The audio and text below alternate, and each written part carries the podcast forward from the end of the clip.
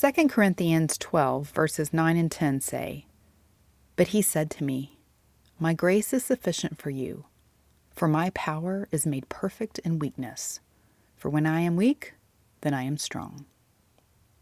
We all have moments of weakness. We are human, but those moments are opportunities for us to grow. It's just like our muscles. It's only when we can't do one more rep, when we've pushed our muscle to its weakest point, that it's finally stimulated to grow. The power is made perfect in weakness. That's how our faith grows too. Giving our personal weaknesses over to God is a stimulus for spiritual growth. It's admitting that we can't do it all on our own. It's acknowledging Him as our greatest source of power. It's allowing Him to do a great work in our lives. When we are weak, He is strong. Celebrate those moments of weakness.